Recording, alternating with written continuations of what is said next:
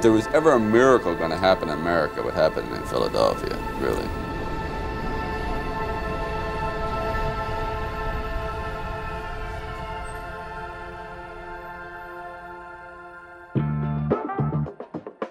I want to tell you about a statue. This is like our, our pilgrimage. There's always a line here of people wanting to take pictures with it. I think that's beautiful. Not David in Florence, not Lady Liberty in New York. The Rocky statue in Philadelphia. I just remember the first day I ran the steps. And I was like, you know, like Rocky at the top, heavy breathing, probably about to pass out. At the base of the Art Museum steps, there's an eight and a half foot tall monument to Rocky Balboa. At first glance, it's a tourist trap. Absolutely. This is, this is a good trip for us. I'm wearing my Rocky shirt, my Yo Adrian shirt. But people really love this thing. They come from all over the world, every day, all year, just to wait in a long line and take a picture with a movie prop from almost 50 years ago. We're from Boston, Mass. Mexico City, California, Afghanistan, Philadelphia, very close to here. All this for a statue of a fictional character. If you went around the country and asked them to name a Philadelphia fighter, they would say Rocky, who doesn't exist. Back at the Art Museum, a day doesn't go by that a would be boxer or overzealous jogger doesn't make the now famous climb, the Rocky Tribute. I'm Suzanne LaFranchi, Channel 6 Action News in Center City.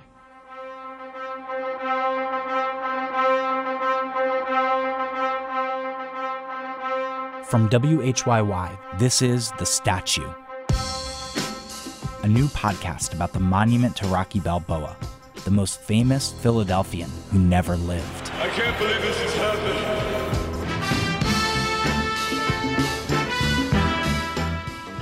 I'm Paul Farber.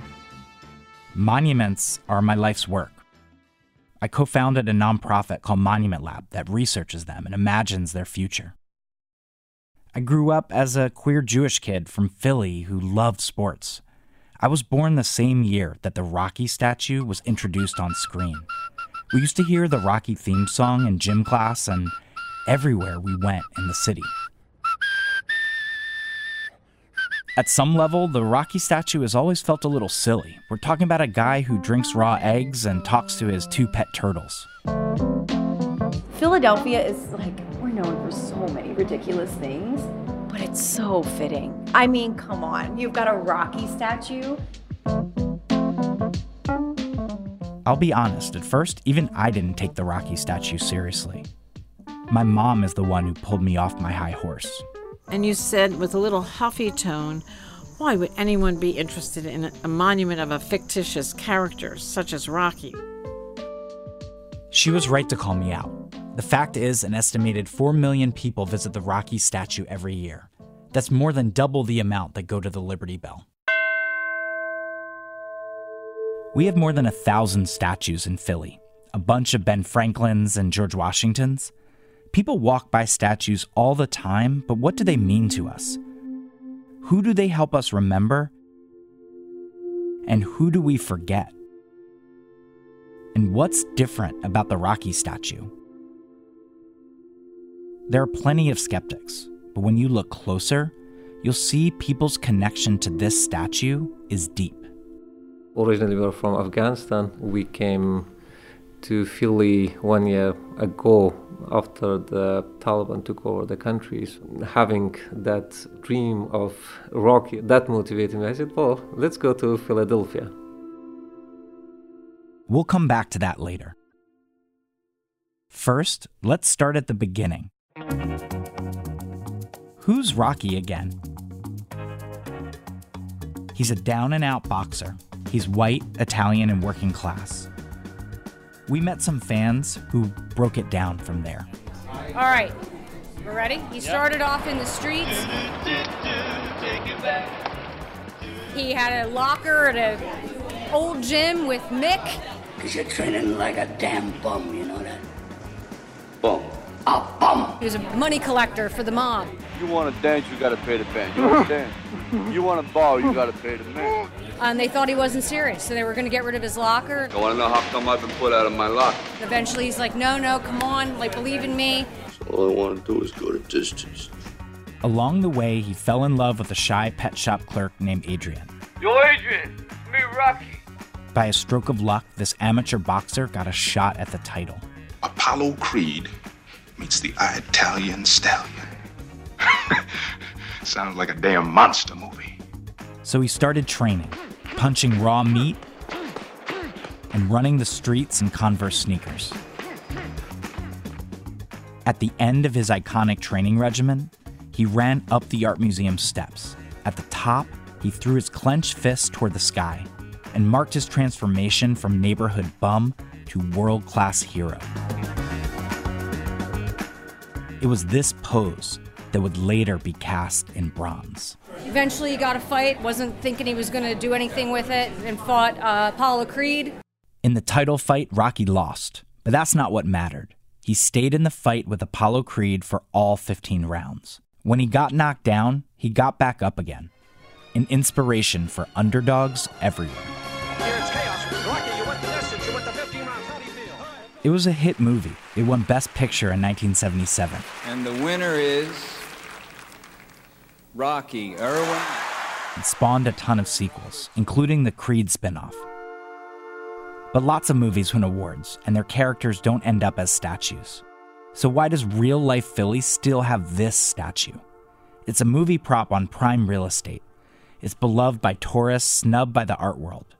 Turns out the statue got here in the most Philly way ever doing what you want, where you want, like parking in the median on Broad Street.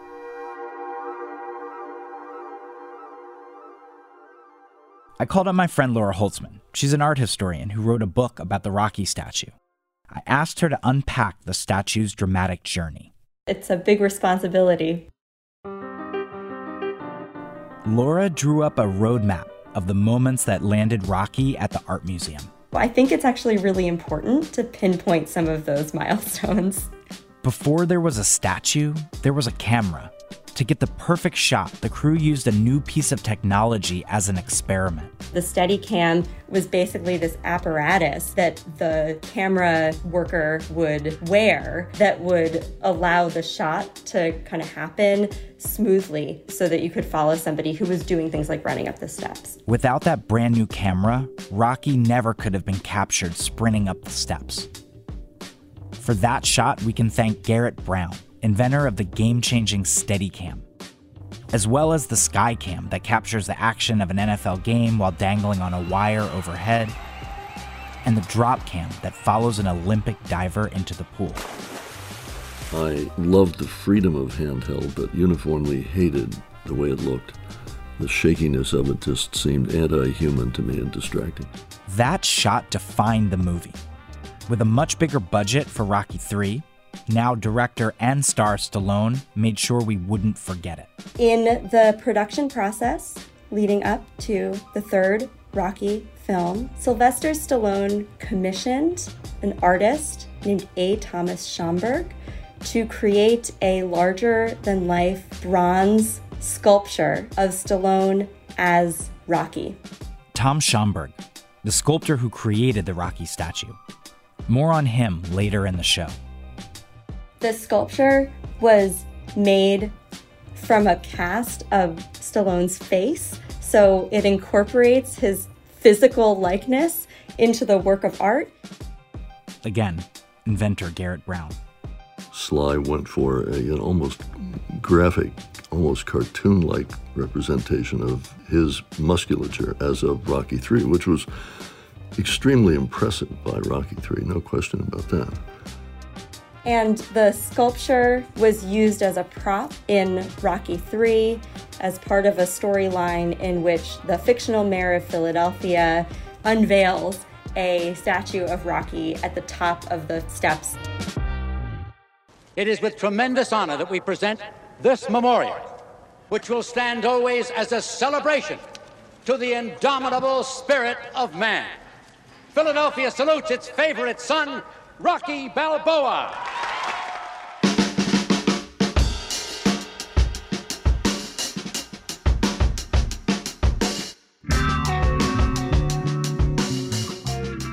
The production crew was supposed to remove the statue of Rocky after the end of a designated display time, and they didn't. They left it up there the art museum at the time, well, they were not so into this gift. It was like a party favor nobody asked for. Sly hoped that the popularity of the film would cause them to embrace the statue and keep it there forever. But the somewhat stuffy and very correct sensibilities of museum boards and directors cut in and they realized that it's not really art and that it would be a terrible precedent. What's next? The Oscar Mayer Wiener? Oh, I'd love to be an Oscar Mayer wiener. The statue created a pretty big problem for the art museum. I mean, you could say it was kind of abandoned by the people who were responsible for it. It's a bronze sculpture. It's fragile, it's large, and moving it is complicated and expensive. And when it was moved, it was moved to South Philadelphia, where it was installed at the Spectrum. Museum officials wanted the thing off their property. Word of Rocky's probable parting from atop the art museum drew a spectrum of Stallone stalkers. Museum officials say the seven and a half foot statue is not art, but simply a movie prop. It was a curatorial decision. It was believed that it was more appropriate for the statue to be down uh, with the other athletic statues than here at the museum. In other words, put the sports guy with the other sports statues, as far away from our art collection as possible. But then in 2006, The controversy over the Rocky statue sparked a response today. another Rocky sequel came out, and people started to care about the statue all over again. Petitions are being collected around Philadelphia asking for the return of Rocky. Who do you think's done more for the city, Walter Annenberg or Rocky? Uh, Walter who? the filming of Rocky Balboa. That was a moment that once again reignited the public debate about where the statue belongs, and it also revived Sylvester Stallone's offer for the statue to be installed on the grounds of the Philadelphia Museum of Art. I think offer is a really generous way of putting it. Not unlike Rocky himself, the statue refused to stay down for the count. This ignited months of city hearings that ultimately resulted in the statue being installed near the base of the steps to the Philadelphia Museum of Art, which is where it appears today. This leaves me absolutely even more speechless. I can't believe you've allowed me to come into your lives in such a way. This is actually mind-bending to me that this, this could happen. Now, Garrett Brown considers himself one of the many loyal fans. The Rocky statue becomes part of the devotions that people pay to that whole idea. They, they line up to be photographed in front of the statue, which is conspicuously larger than life, and then they run up and down the steps. And the combination is, is just fabulous. That's how the Rocky statue found its way back to the museum grounds. But how did it become a monument? What even is a monument?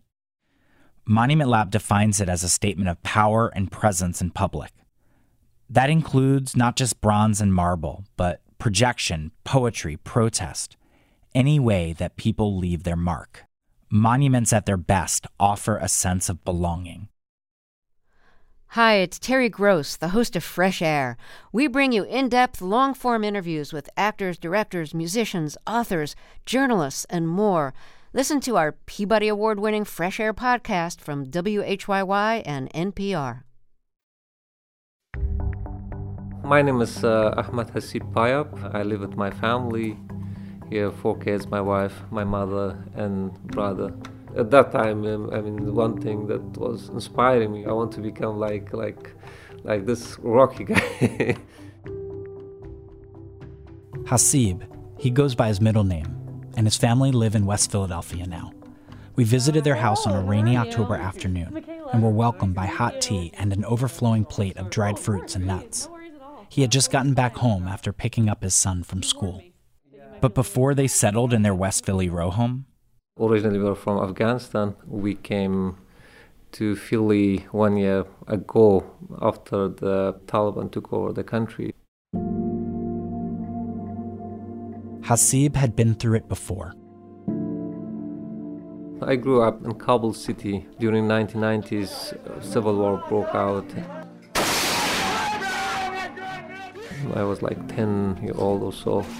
So I was seeing, I mean, bullets coming from one side to another side, and we were hiding ourselves uh, at the basement. He couldn't imagine his children seeing what he saw. Haseeb and his wife started to think about leaving their home country. When he went to the airport to try to get a flight out of Afghanistan, it was chaos. It seemed impossible to get his entire family out of the country at once. Then, one night, Haseeb got a phone call. It was like 12:30 or 1 a.m. when I received the call, and I said that okay, you guys have this one chance. If you will leave your house, be at that designated spot by 4 a.m., and then the convoy will be taken inside the airport. Everybody was sleeping. My wife was also, and and I was like, okay, what should I do? And then I received another call. They said that this is the last chance. You will not be able to make it uh, after this. So at that time, at 3:30, we decided that okay, we will leave. Next, Haseeb and his family had to decide where to go. They needed to be somewhere close to a good children's hospital. Their daughter Rawa has a serious heart condition that requires monitoring and treatment. The options felt overwhelming. They'd never been to the US before. Picking a place to live felt like throwing a dart at a big map. Then a thought came to Haseeb. So I had like watched all the Sylvester Stallone Rocky movies. Philadelphia was depicted in that movie. So I, I, I thought about that one, and then when I saw that, and, and here there's a good hospital by the name of CHOP Children's Hospital of, of Philadelphia. Haseeb and his family fled the Taliban in Afghanistan and headed to Philly because of the Rocky story. Having that dream of Rocky, that motivated me. I said, well, let's go to Philadelphia. The family landed in Philadelphia late one October night and stayed in a temporary home provided by the Children's Hospital. It happened to be about a five minute walk from the Rocky statue. Usually, when I visit a new place, I try to get accustomed to that place. So I just walk in the morning, then I went out to explore the surroundings. So I, I came to museum and then the steps and the Rocky. That was something incredible and shocking because it's suddenly everything surprising. it, it, everything, I mean, come in front. You have thought about it, you have seen in, in different movies, and, and suddenly everything is just in front. It was like a dream come true. Standing in front of the statue, Haseeb did what countless people have done before him. He started comparing himself to the bronze figure just above his head. It took me back to that movie as well. How it started, how he was climbing, he was all doing all those exercises to prepare himself for the biggest fight of his life. Rocky started from scratch his exercise, his mission of becoming the champion. Now I'm making everything from scratch, from zero. In a brand new country, missing almost everything and everyone he knows, Haseeb saw himself as Rocky. He also sees Rocky in his daughter Rawa. She has Rocky energy, of course. Even in Afghanistan, the first time when I visited the doctor, the doctor said that she will not survive. Okay, maybe if she will survive, it will be like three months or something. And I was like, well, if God has created her in this way, then I'm sure that she will make it. Rawa just had surgery a year after they arrived. It was a success. Yeah, it's a miracle. Uh, I, I, I always tell my wife and everybody else that she's a miracle baby. She has made it. she has made it so far, and we are hopeful that she will make it. The Rocky statue reminds Haseeb just how far he and his family have come. Life has so much ups and downs, so much struggle, but at the end, you can become a champion as well if you persist and make your way forward. People connect to this monument in ways they rarely do with other statues. We set out to find out why. This season on the statue, we'll get to know Sylvester Stallone, the actor and the artist. Yes, the artist. Well, Oprah, when I first got started in art, I was about 13 years old. We'll take you to the Philly neighborhood where Rocky lived and trained a place where the stakes are life and death. Kensington does not have the option to give up because we will be failing an entire neighborhood. We're going to investigate an essential question. When we give this much attention to the Rocky statue, who do we leave out? Smoking Joe was a favorite in the gym. He loved entertaining. The fact is that this is someone who really never received the recognition that he deserved for his talents. And what does this mean for the future of our monuments? It's not him that I got a problem with. I just got a, I have an issue with the culture being taken. American history or world history is rarely made up of individual players who determine the fate of the world. This is The Statue. I'm your host, Paul Farber. Our producers are Michael Alcott and Michaela Winberg. Our executive producers are Tom Grassler and Paul Farber. Our engineer is Charlie Kyer. Sound design and mixing by John Ahrens for Rohome Productions. Rohome's executive producers are Alex Lewis and John Myers. Marketing support is provided by the Podglomerate. Our tile art was made by William Hodgson. Our theme song is a remix of Bill Conti's Gonna Fly Now, created by Moquita. That's Justin Geller and Billy Dufala. Special thanks to Gabrielle Coffey, Kayla Watkins, Elizabeth Estrada, Sarah Glover, Danya Henninger, Grant Hill, Terry Murray, Emily Rizzo, Mike and Scott, Sophia Schmidt, and the Monument Lab team, especially Lori Allen, Lola Bakari, Aubrey Penny, Gabby Kenny, Claire Fisher, and Flory Hutchinson. The Statue is a production of WHYY and part of the NPR Podcast Network, in partnership with Paul Farber Projects with in kind support from Monument Lab. Find us wherever you get your podcasts.